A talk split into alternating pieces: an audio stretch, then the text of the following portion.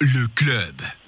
On en parle depuis plus d'un mois. La réforme de la loi sur l'exercice des droits politiques a été acceptée par le Grand Conseil vaudois en troisième débat. Après six séances de discussion, les quelques 200 articles ont donc été validés par le plénum et le point principal en est la transparence de la vie politique. Écoutez les explications de Joël Espy. Sortir de l'obscurité, une lumière rassurante, les métaphores ont filé ce matin au Grand Conseil vaudois.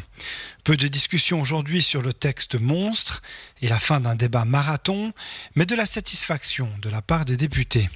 Ces derniers ont été nombreux à prendre la parole afin de se féliciter de l'issue des débats. À la charge de la conseillère d'État Christelle Luisier, cette réforme de la loi sur l'exercice des droits politiques constitue un vrai changement du point de vue de la transparence des campagnes. Oui, cela va changer à la fois pour les votations et pour les élections, dans le sens où les partis et les organisations impliquées dans la vie politique, les candidats, auront l'obligation euh, de euh, publier leur compte de campagne, mais aussi leur compte annuel. Et puis, il y a toute une série de règles sur les dons. Et à partir de 5 000 francs, eh bien, les donateurs devront être euh, cités nommément. Donc, on saura qui finance quel parti ou quel candidat? Le 7 septembre, les députés avaient donc accepté cette formule sous forme de compromis, la gauche de la gauche voulant fixer un seuil à 2000 francs, alors que le PLR aurait été satisfait avec une limite fixée à 10 000 francs.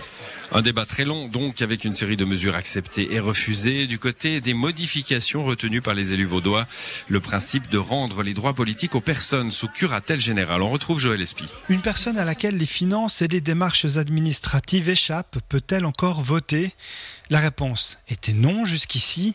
Les élus ont tenu à corriger cette situation à la grande satisfaction de Christelle Luisier. Alors c'est très important parce qu'on peut être euh, sous curatelle de portée générale, on peut avoir des difficultés dans sa vie euh, financière privée tout en ayant envie d'exercer ses droits politiques. Or aujourd'hui dans la pratique il y a un souci à savoir que euh, souvent les personnes qui sont sous curatelle sont privées de manière automatique de l'exercice de leurs droits et c'est ce que nous avons revu dans le cadre de la loi sur l'exercice des droits politiques de manière à ce que ces personnes, si elles sont capables de discernement, puissent eh bien, exercer leurs droits. Et le discernement a été central dans ce raisonnement. Il en a d'ailleurs été question plus tard dans la matinée avec une motion d'Adrien Buclin.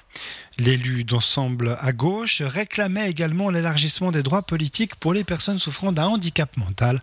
Un texte accepté est désormais entre les mains du Conseil d'État. Il pourrait faire partie du paquet final.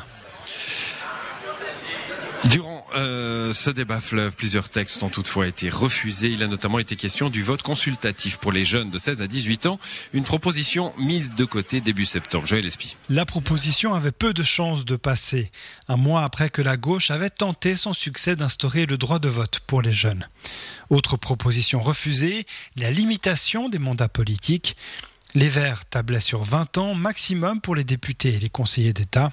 C'était 15 ans pour le Parti socialiste, mais c'était non pour les élus, car c'est au parti politique de décider, ont-ils déclaré.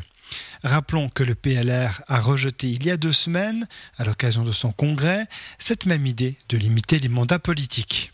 La loi, qui a repassé facilement ce matin, doit désormais poursuivre son chemin. Si aucune modification de la Constitution n'est prévue, il reste encore du chemin à faire Christelle Lusier. Actuellement, il faudra maintenant euh, reprendre euh, les aspects réglementaires, donc la mise en œuvre de la loi. Et puis, euh, comme il y a pas mal de modifications qui peuvent impacter les prochaines élections cantonales, il faudra former les bureaux électoraux et informer toutes les parties prenantes et notamment les partis politiques sur les changements de la loi. Et car le but est atteint, proposer la nouvelle loi pour janvier 2022 et la rendre effective pour les élections cantonales de mars prochain. Et cette élection se fera avec un bulletin unique également. Les électeurs n'auront désormais plus qu'à cocher les noms des candidats sur une seule et même feuille.